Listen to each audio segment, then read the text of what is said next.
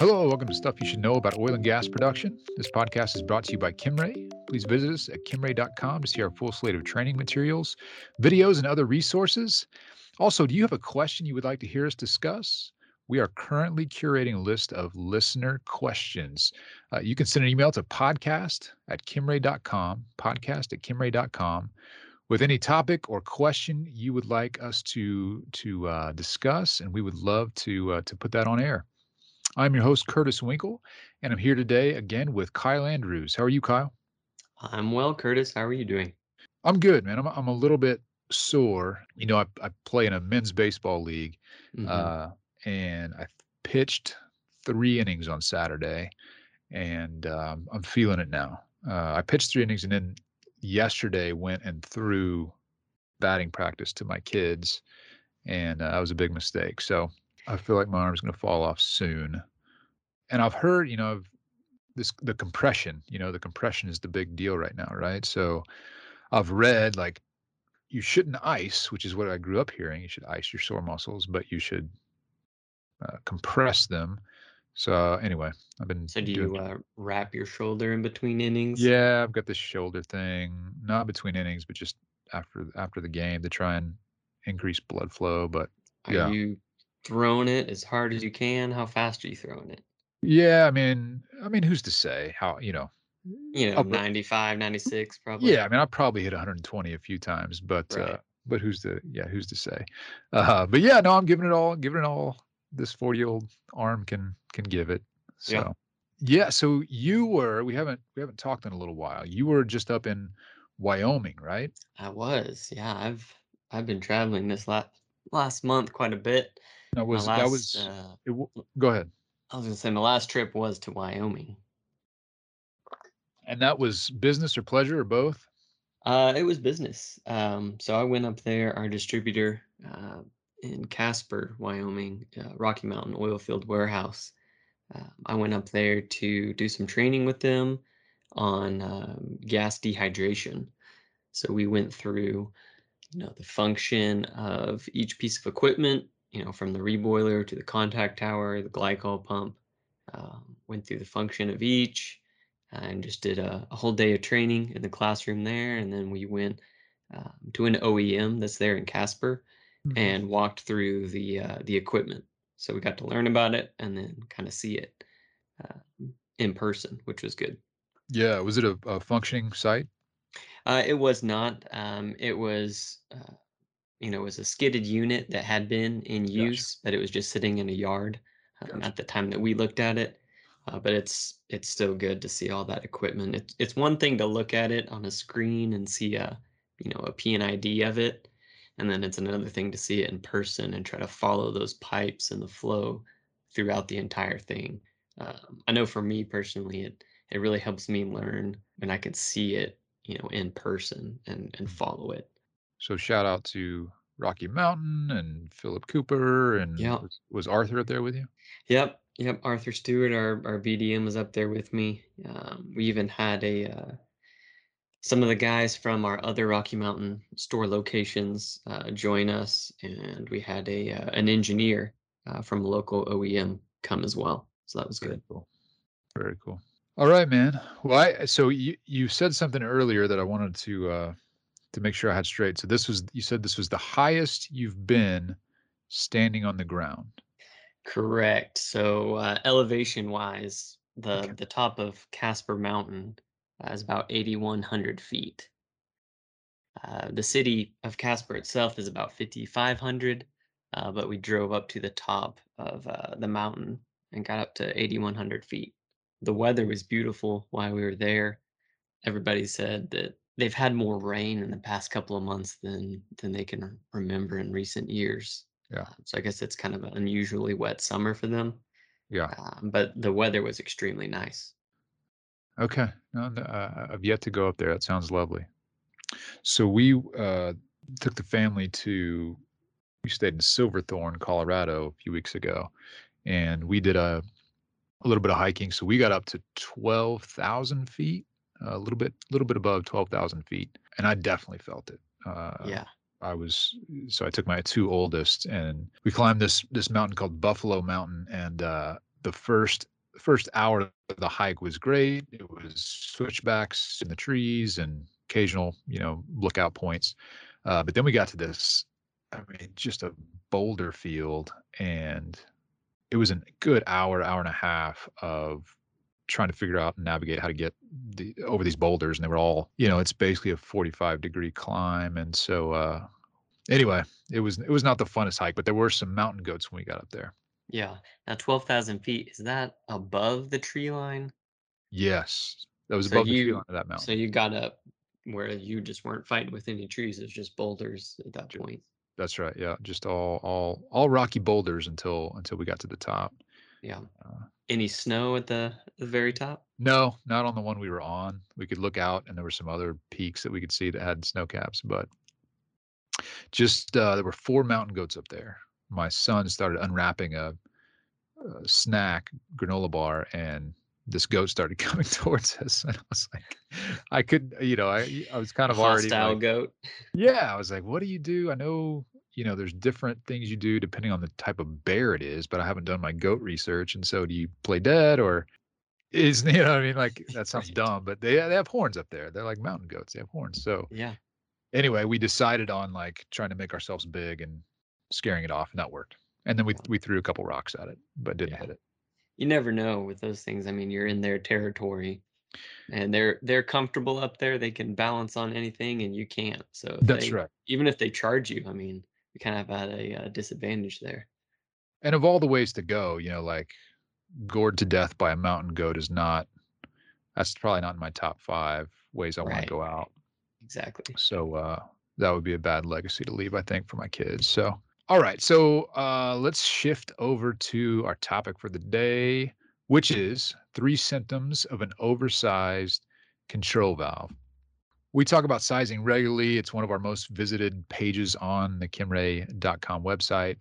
Um, is is sizing uh, for for a valve. So this is a pretty important topic, and and this is something you see pretty regularly, right? Is is oversized control valves? Yeah. I'd say it would be something that would plague uh, most producers is trying to get the correct size valve in the right application. You know, we, there's kind of standards, unspoken standards that say, hey, a two inch high pressure control valve being used in a liquid dump application, just throw a one inch trim in there. You know, it's just kind of the biggest size in that specific valve line. Right. But that's, uh, you know, you, can't just throw one trim size at every single application and expect it to work. Uh, sometimes you need to adjust what you're doing.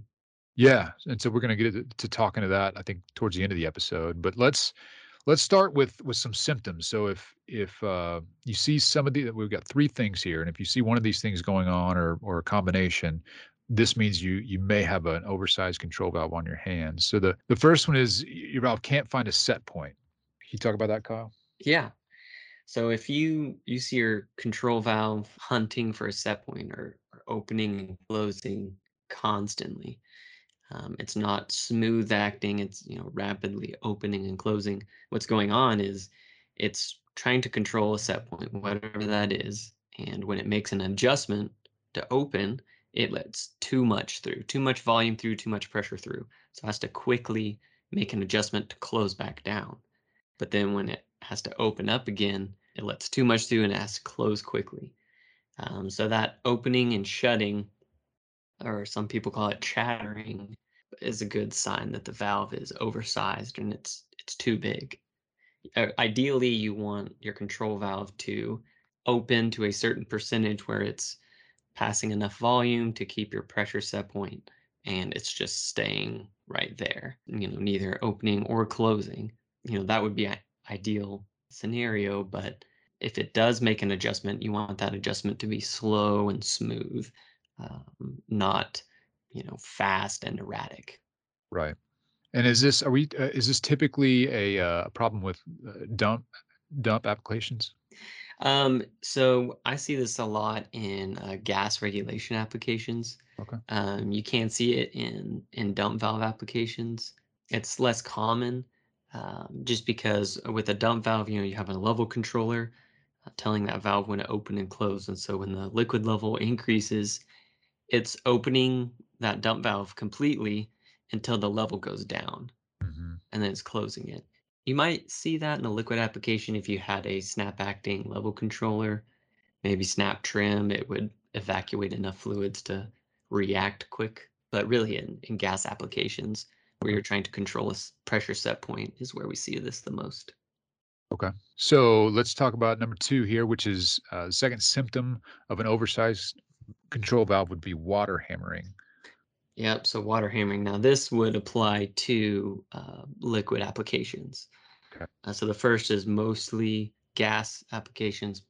Uh, number two, water hammering is uh, liquid applications. So what water hammering means is when a dump valve opens or any valve that's passing fluid through it, that fluid, as it starts to move, um, has energy. So if you quickly close off that dump valve or, or control valve, all of that energy is is still has momentum. It's still moving, right?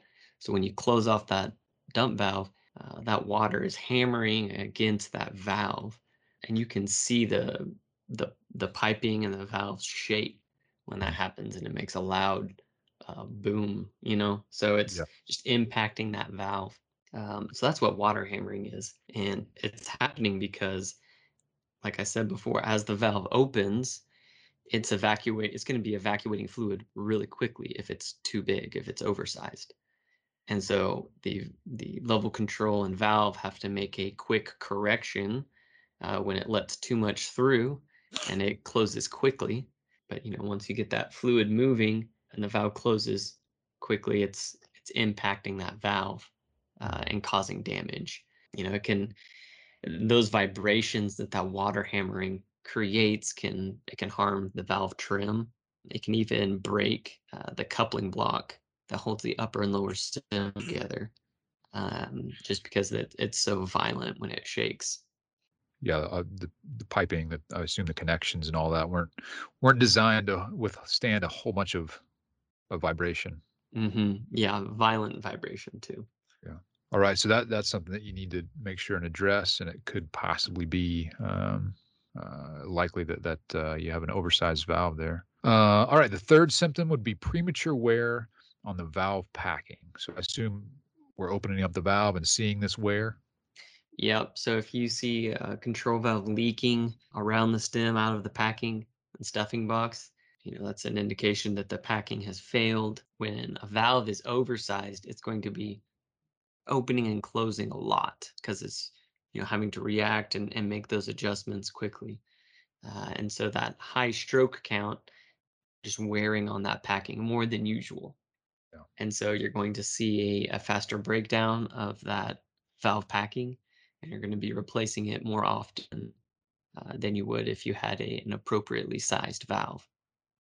Um, so just making sure that the packing is in good shape. But if you're going through a bunch of packing, that's a, a sign of, of an oversized valve. And that wear on the packing kind of goes along with, you know, all of the other symptoms that we've talked about with the valve opening, closing quickly, water hammering, um, it all kind of you could you could potentially see all three of these things happening uh, at one time. Yeah. Now, now I assume um, this most often happens in what we're going to talk about next, which is is changing connection. So I, I mean conditions. So I hmm assume like typically when you get a valve uh, set up initially, I mean if it's hammering right off the bat, you know you've you've done something wrong or you've sized sized it uh, incorrectly. But uh, uh, over time, obviously, well conditions aren't going to you know stay steady. Um, and so as as your your production uh, volumes change, that's when uh, your your valve size and that kind of thing will need to change, right? Correct. So initial, you know, production is usually people are good about sizing the valve for initial production.